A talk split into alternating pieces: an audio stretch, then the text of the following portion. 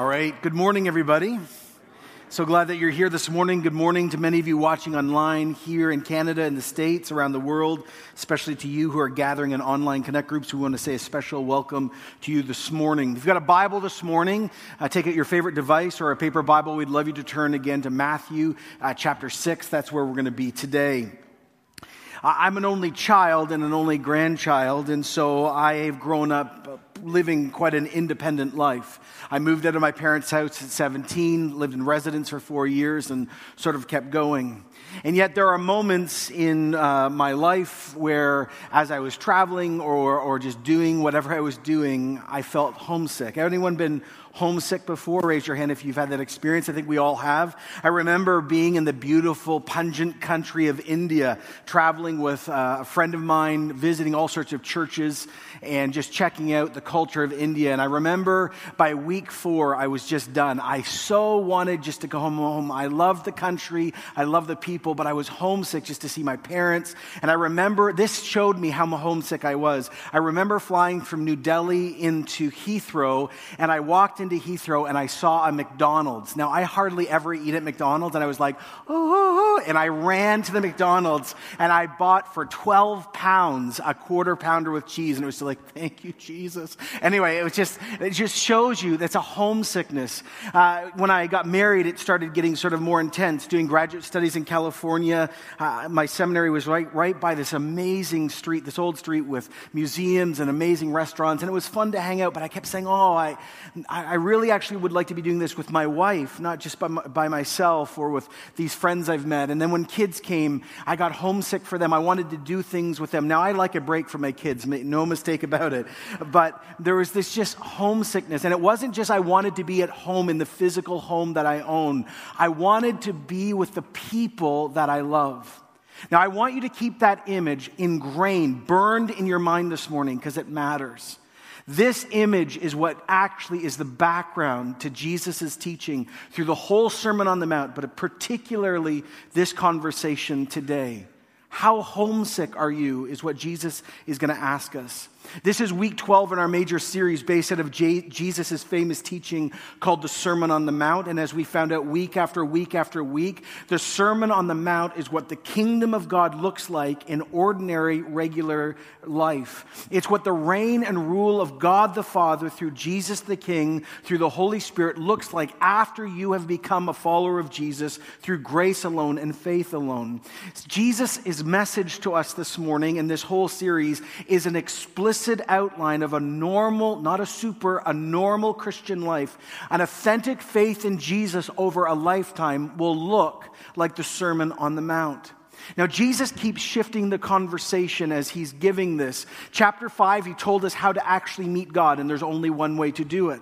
After you meet God, he begins to say how our relationships with each other will begin over time to radically change. In chapter 6, he begins to say that if you are part of the kingdom of kingdom come, then you must be involved in prayer and fasting and giving, but you must do it with the right motive because if you don't do it with the right motive, you will have actually no eternal reward.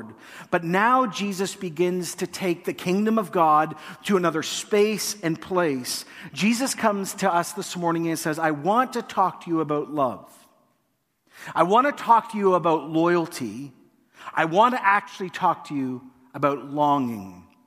Now, Jesus chooses three images, three metaphors to actually reveal where our real devotion is, where our allegiance is found, where is our confidence really found, what do we actually depend on at the end of the day. See, Jesus comes and says, Our kingdom loyalty is not just worked out in words alone, but always is expressed in actions. And you will know, I've preached this before, that the kingdom of God is coming closer and closer when you are not only your views, but your actions change in the areas of sex, money, power, and relationships. You will know that you are regressing or progressing based on this.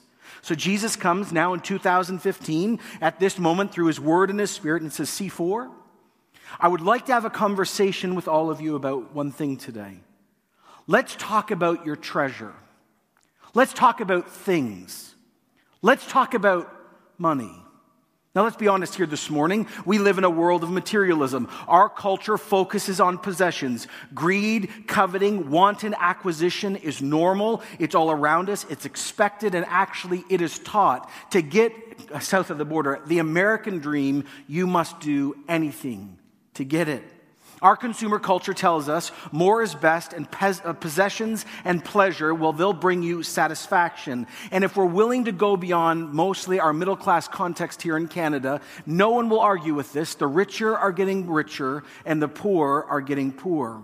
The world's population is exploding in a way we've never seen in Earth's history. It is more complex. We are more disconnected and more connected than we ever have been. One billion people live on less than a dollar a day. Can I say that again?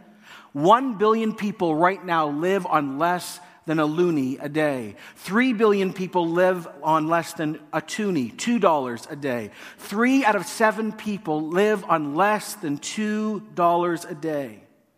And Jesus now comes and says, C4, this is my word to you today. This is my Father's kingdom vision for a normal Christian life. If you want to know what the kingdom come looks like in the area of things and stuff and money, well, here's what I'm going to say Matthew chapter 6, verse 19. Do not store up for yourselves treasures on earth where moth and vermin destroy and where thieves break in and steal. Do not do not spend your life focused on, obsessed by everything that can be taken now and will not last then. I did an inventory of myself this week. I imagined being able to put everything that I treasure in a box. So here is what Jonathan Thompson is according to treasure, what I own. I own a house, or probably 60%. I don't know how much I own, but the bank owns some of it. But partly, partial a house. I own furniture. I own two TVs. I own a Wii U. That was Christmas. Really cool. I own some carpets, art. I have two cars. I have three degrees. I have three children. I have a, a wife. I have a mom and a dad. I have a father in law and a mother in law. I have a sister and brother in law and their kids. I don't own them, by the way. They're my relationships, they're my treasures. Okay? I have extended family. I have memories. I have my experiences. I've been able to travel the world, for example. I have food at this moment. I have a job. I have influence. I have a few friendships. I have many relationships. I have titles. I have clothing. I have books. You all know that. I have music. I have some sa- savings. That's me. All I own or treasure is there. If you could put it all in a box, all the things I've accomplished at 39, all the things, all the titles, all the jobs, all the relationships, that's what I've got. And Jesus comes along to myself and all of you this morning and says, yeah, just so you know, all of that does not last. None of it? Nope, none. Now, Jesus is not coming, by the way, to, do, to us who are part of the kingdom and saying this is a ban on having things. This is not a ban on possession. This is not a ban on private property. This is not saying that saving is a sin. No, actually, if you read your Bible very carefully, the book of Proverbs is unbelievably clear that a person who's under the wisdom of God is involved in saving. Proverbs 6 6, go to the ant, you lazy person, you sluggard. Consider its ways and be wise. It has no commander, no overseer or ruler. In other words, it believes in self leadership, yet it stores its provisions in summer and gathers its food at harvest. So that's not what Jesus is saying. Like, it's okay to save. Jesus, by the way, is not saying that we should not work and just sort of wait for him to provide and suddenly he'll split the heavens and we'll go home. No, actually, Paul says to Timothy in 1 Timothy 5 8, anyone, anyone who does not provide for their relatives, especially their own household, has denied the faith, eh, faith and is worse than an unbeliever. This is not saying if you're sick or you're having an economic difficulty, but it's saying when you choose to be lazy, God has no time for this. Also, by the way, this is very important. I say this this morning as we get going. We are called to enjoy things God has given us. 1 Timothy 4 4. For everything God created is good, and nothing is to be rejected if it's received with thanksgiving. So it's okay as a Christian to enjoy good food if you're married, sex, or clothing, or art, or travel, or relationships, or a collection of certain things. But Jesus is going far beyond the surface He's diving deep into the heart of the matter motives, trust. Why do we do what we do? Why do you buy things? He's saying. Why do you want things? What actually controls you? What inspires you? What do you depend on? And by the way, he said, all the things you depend on are going away, right? Jesus put it this way Who really is God in your life?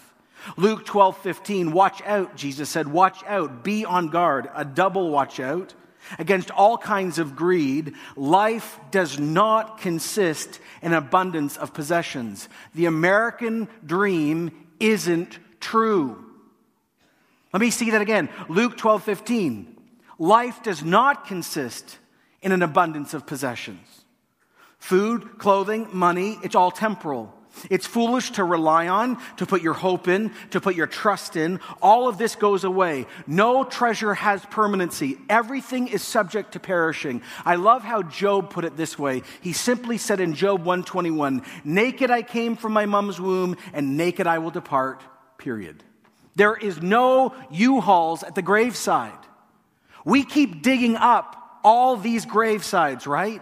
And they're displayed in museums because people thought if they just packed out their graves, they would take it somewhere. Well, guess what? It's in the ROM, not in heaven. Job says, This is it.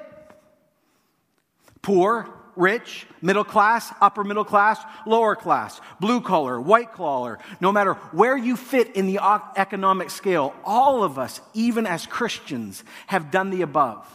We have wanted, we have obsessed, actually, we have spent our time and money buying or investing in those things that we thought ultimately would bring deep security, love, and satisfaction. And Jesus says, No, I just want to be honest with you this morning. It all decays, it all gets destroyed, it's all eroded, it's all corroded. Family, they're going to leave you. Music, it's going to go. Positions, memories, spouse, intellect, kids, health, Canadian passport, Canada, education, homes, positions, personalities. Whew, it all fades. Now, members of the kingdom of God get to live life understanding life actually is good, life is beautiful, and what I just mentioned is a gift, but it is not, ready? It is not the end. Have you read the book of Ecclesiastes lately? Probably haven't. I recommend you don't read it in February, but here's where life is all laid out architecture, owning land, building, a strong work ethic, great sex, money, reputation, power, all sorts of philosophy and thinking. Let me put it this way Imagine you got to be really smart. Some of you are like, I am. Okay, pride issue. Anyway, imagine you get to be really smart and at the same time, dirty rich, like just filthy rich.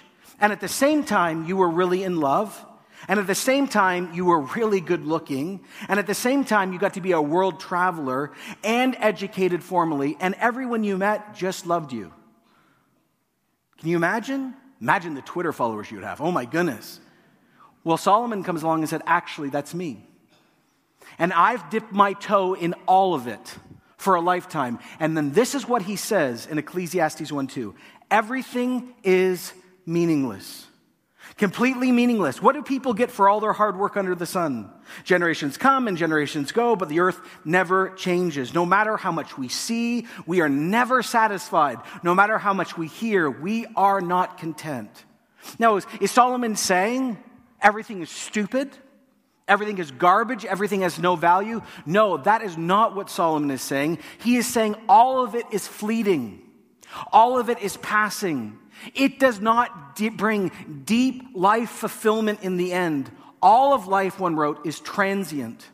All you could buy, all you could want, anything you could achieve, any relationship you could have is temporary. Or let me put it this way this morning all of life is cursed with non eternity. All of life is cursed with non eternity. I found this great story this week that reads like this There was a tale of an eminent man, full of love of letters and art, who drew near to the end of his life. One day, an old family servant found him moving slowly with tottering steps through his splendid library. He touched the many treasured volumes with sensitive, loving fingers. He laid gentle hands upon one after the other of the exquisite bits of statuary that his room was filled with. He gazed at the many beautiful paintings he had acquired over a lifetime, and as he moved slowly about, the servant heard him say these words. I must leave you, I must leave you, I must leave you, and I must leave you. You're going to leave your family and, and your house and your money and the world and beauty and art and friendship and social media, your accomplishments. I must leave you is the stark truth of life. So, this is what our world says in response. Well, okay, we don't really want to talk about it, so let's get really distracted. But since that is true, let's squeeze everything out of this life we can. Do everything you can to try everything. Just try it, no matter the cost to yourself or others, because this is it. That's why beauty products and entertainment have so much power. But for Christians, for kingdom members, leaving isn't it, right? As a Christian, do you live your life like this is it? Do you spend every waking moment trying to squeeze everything out of this life because this is it, supposedly? Here's the question I've got How homesick are you, not for heaven? Heaven and the new earth is just the destination. How homesick are you for Jesus? Do you really believe this is it? See, the raw honesty about the life that we live and Jesus' words should not inspire fear in any of us or depression. No. It actually should free us to enjoy this life, but hold it loosely, knowing that everything we can have access to could be stolen in this life and actually will be gone in the next one. So here's the question again How homesick are we this morning? Now, Jesus says, if you're part of my dad's kingdom, by the way, that lasts forever, then here's my response to you. Verse 20 Store up for yourself treasures in heaven where moth and vermin do not destroy, and where thieves do not break in and steal. By the way, this is not some weird bank account that if you do a bunch of good works and you get to face God, He looks at your bank account and covers you and your friends. No, no. This is what He's saying. Everything you do for the Father in Jesus' name that is done with right motive is a treasure in heaven. We're not told what the treasure will look like. All we know is it is amazing. That is why Jesus has just begged our church and every church not to fast and not to pray and not to give and not do anything in his name to do it for wrong motive because he says you will get your reward down here and it whew, disappears. He says, but if you do it for right motive, it becomes treasure in heaven. Here's how Paul talks about this in 1 Timothy 6. For the love of money is the root of all kinds of evil. Now just stop Money isn't evil, the love of money is evil. He says, Some people eager for money have wandered from the faith and pierced themselves with many griefs. Verse 17 Command those who are rich. Stop. That's every person sitting in this room. Every person online, every one of us right now, we're at least richer than 3 billion people on earth at this moment. So, this is God through his Spirit speaking to us. Command all of C4 because we are all rich in this present world, not to be arrogant or put our hope in wealth, which is so uncertain. Thank you, 2008, right? But to put our hope in God who richly provides us with everything for our enjoyment. So we are called to enjoy this life, but we are forbidden from trusting in wealth because wealth becomes idolatry. Verse 18 Command those people to do good, to be rich in good deeds, to be generous and willing to share. Live a holy life, don't be a hoarder, be willing to share. Verse 19 In this way, you will lay up treasure for yourself as a firm foundation for the coming age so that you can take hold of the life that is truly life. How homesick are you? Greed is idolatry. Well, how do you know when you're greedy? Here it is. There's four reasons. Number one, if you hoard wealth, you're greedy. Number two, if you gain wealth unjustly, you're greedy. Number three, if you spend your money or time or talent only for yourself, never being generous, you are greedy. Number four, if you start gaining money ruthlessly, you are greedy. We are called to use our money and our time and our talent, realizing they are temporal, to help the lost, point people to Jesus, care for those in need, to support ministries. We are called to be marked by using spiritual gifts and spiritual disciplines and being people of love. Why? Because we know this is not the whole picture. If this is it, you will be a hoarder. If this is not it, you can be generous.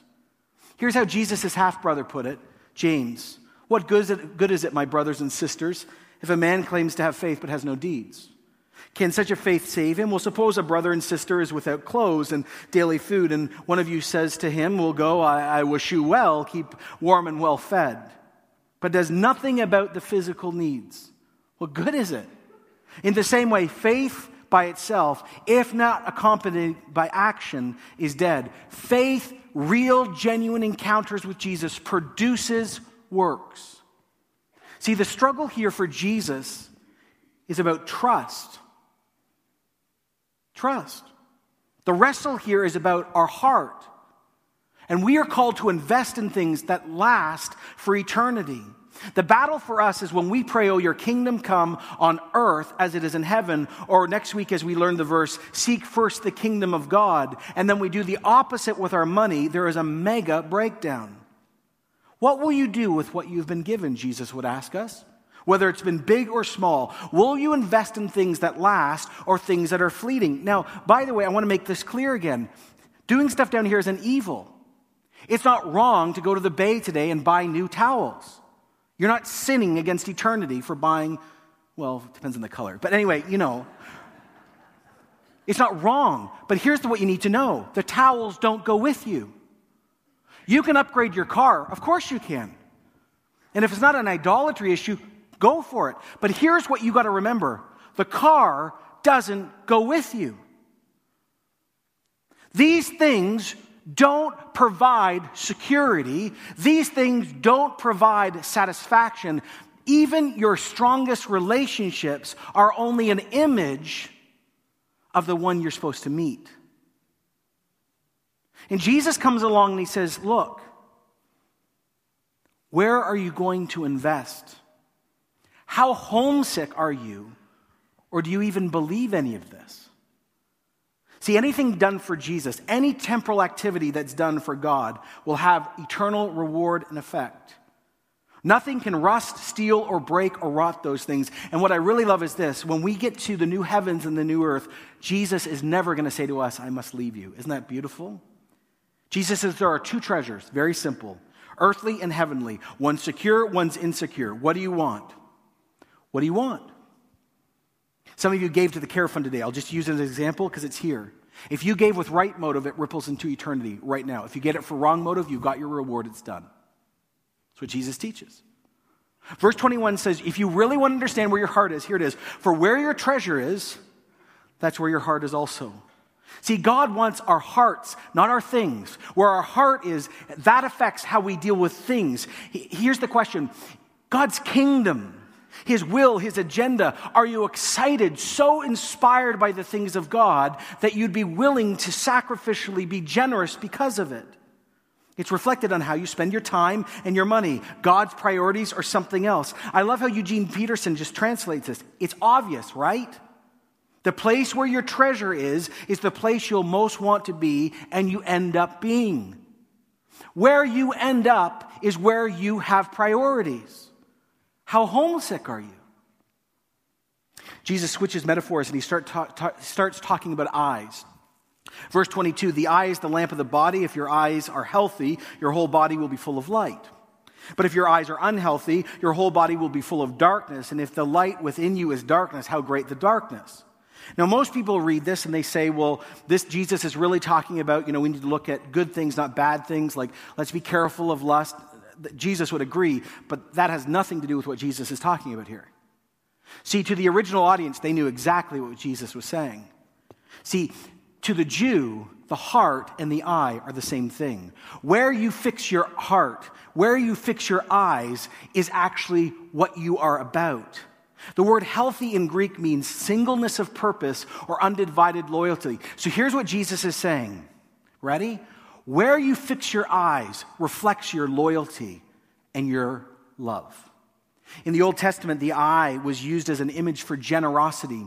Rabbis used to say that you would have evil eyes if you were a miser or a hoarder or if you were ungenerous or selfish. It comes from Proverbs 28 22. A man with an evil eye hastens after wealth. So, this is what Jesus is saying. Being full of light really means you are kingdom oriented and generous. So, good eyes are fixed on God. As you fix yourself on God and you're homesick for Jesus, He fills us with light, that life begins to actually spill out and we give off light. And we give off light not when we hoard wealth and pretend that this life is it, but actually we are generous with what we have because we know something greater is coming that's going to last. How homesick are you?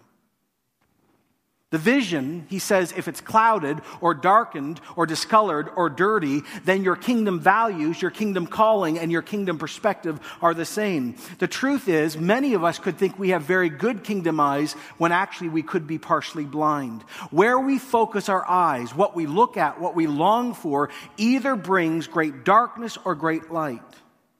So that sets up Jesus for the last image he uses, the one of slavery. He talks about two masters. And he says, Look, what consumes your time, your thinking, your effort, your planning, your daydreaming is where your heart is, and it's actually what owns you. Verse 24 No one can serve two masters. Can't do it.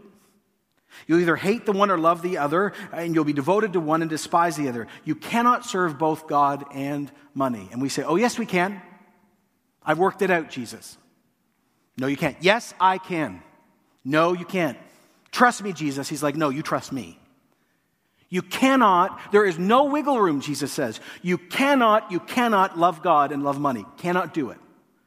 Now, by the way, this is not an image of working for two people. This is not like saying you can't have two jobs. No, no. What he's saying is this you cannot be controlled by, owned by two masters, for in the end, you have to choose a side. This is a black or white issue. There is no gray with Jesus in this one. You'll love one and you'll hate the other. You have to take your pick. And Jesus says, just so you know, I'm not angry since I'm so full of love and you're part of my kingdom and I want you to experience joy. I just want to remind you again, as you're living in one of the wealthiest experiences ever in history, one lasts and one does not last. One gives me worship and one doesn't give me worship. One is holy, one can become unholy. What do you want?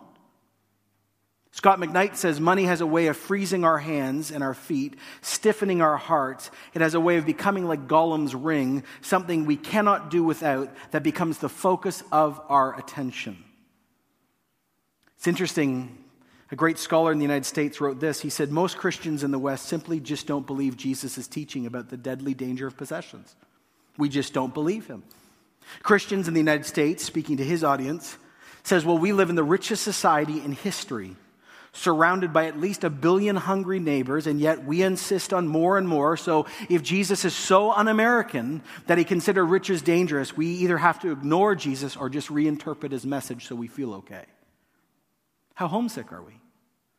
See, anything can be an earthly treasure, because some of you, I know exactly, you're like, well, I'm not rich, so this isn't applying to me. Oh, it is. See, the overspending person and the hoarder, or the person who longs for money but doesn't have money, it's all the same problem. Uh, money can be an earthly treasure. Things, anything you own can be an earthly treasure. Wealth, people. I know people that love their family more than Jesus, hands down. Some of you love your kids way more. Now, I'm glad you love your kids. Oh, God, give us more parents who love their kids, but If it came to Jesus your kids, it's your kids. Family, maybe it's a collection, maybe it's a talent you've got, maybe it's a job. What I find fascinating the more I sit with people is this many of us, our earthly treasure is a memory. It is a place we keep going back to, and it could be a horrific memory or a beautiful memory, but it's almost like the golden age or the worst place, and we cannot get out of that memory. It's an earthly treasure. Maybe it's life, maybe it's nature. See, here's what Jesus is saying Love the Lord God with all your heart, with all your soul, with all your strength. Here's what Jesus is saying I don't want you breaking one of the commandments. You shall have no other gods before me.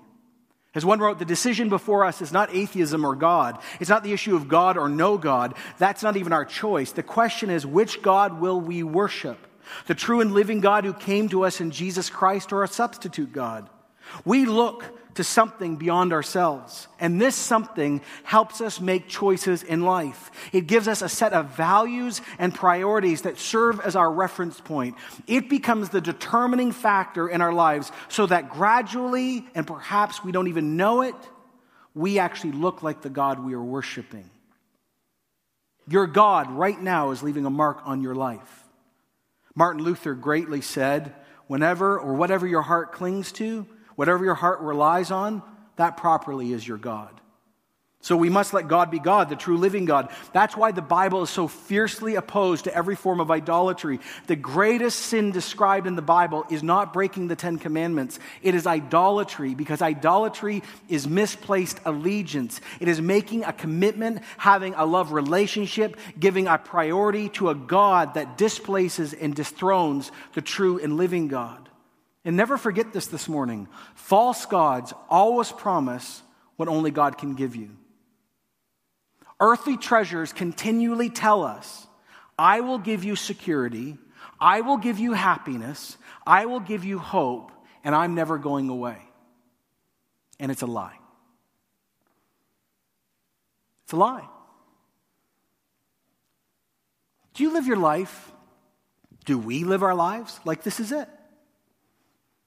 Like, do we really, at the end of the day, think, I got 80 years, and then, you know, something is going to happen. I don't really get it. Cloud, angels, Philadelphia, I don't, whatever. But this is really the big deal. If we live even instinctually with that, that worldview, then you do not believe Jesus. You think his kingdom is lesser than what it is. You do not believe the better is yet to come. So you will spend all of your emotional, sexual, relational, financial energy doing stuff here. And you'll sort of be generous, but not really, because you really believe it's better here than what's coming. Michael Horton, speaking to his church, asked five very difficult questions that I've wrestled with all week myself. He says, You want to know what your earthly treasure is? He says, Here it is. Says, What occupies your thoughts when you have nothing else to do? What occupies your daydreams? Is it investment or position? If so, those things are your treasure. That's where your heart is. Here's another question What do you fret most about? Is it your home or your clothing? Then that's where your treasure lies. Here's a third one. Apart from your loved ones, who do we fear, dread losing? And I actually would include loved ones. Number four was the real striking one for me. What are the things that you measure other people by? When you look at someone, how do you judge them? This question is a very revealing mirror, he writes, because we measure other people by what we actually treasure. So is it clothing, or education, or their home, or athletic prowess? Do you, do you measure other people by their success in business? If so, that's where your treasure is. Lastly, what is it that we cannot be happy without? I don't know how to express this in words this morning. I'm going to try. If you want Jesus, like we sang about it, right? But if you want Jesus, the Christ, the Son of God, if your love is growing more and more for Jesus, then the things of this world, even the good things we get to enjoy, will not hold you, bind you, or own you. You'll get to enjoy them, but you'll hold them so loosely because you'll realize they don't last and they could be taken even in this life.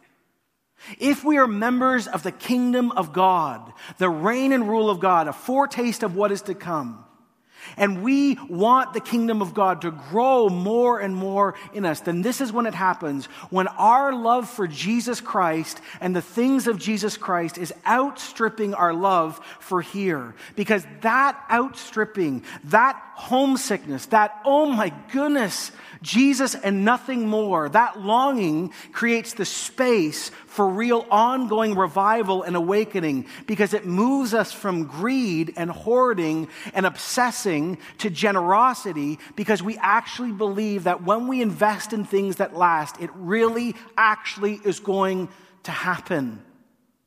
Jesus says treasure, light, slavery. Two treasures, two visions, two masters. Who owns you? The verse that summarized this whole conversation for me was given to me in 2011. It actually is one of the promises to God's ongoing work in our church. It's in 2 Corinthians 5 8. And Paul said these words, and I want you just to sit with it, please.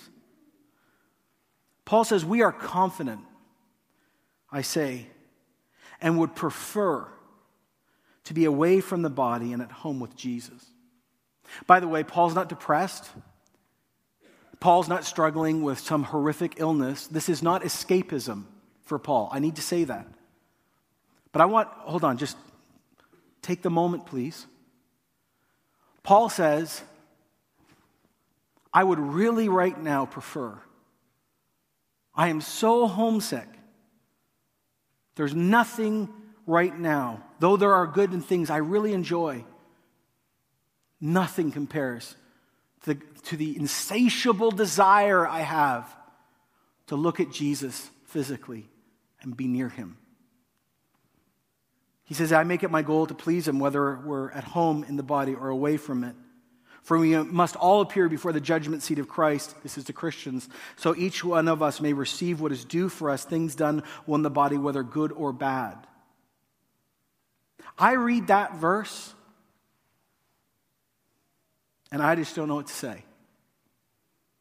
I mean, I've struggled with this message this whole week because I'm rich. I'm richer than probably five or six billion people on earth. Just the truth. And all week I've been wrestling with Jesus, going, I don't know what to say to you. So here's what I'd like to say to you as one of your pastors. I haven't arrived, not even close on this one. There's, this is what I did say to Jesus this week. I said to him I wouldn't fight him. I said to him, I, I, I understand that we have to value life, and I understand that there's beauty in this world, and I understand that it's okay that we have things, and I understand that if we use temporal things for eternal. But I said, I also realize how blind I could be. And I realize how sinful I am, and I realize how much I really like my house. But this phrase kept coming back in my head How homesick are you, John? I would prefer to be away from everything I listed and be at home with Jesus. I don't know. The amount of homesickness, genuine homesickness we have, will determine our generosity as people. It will actually determine the amount of time and talent and treasure we invest in the now versus the not yet. Jesus comes and he says these words.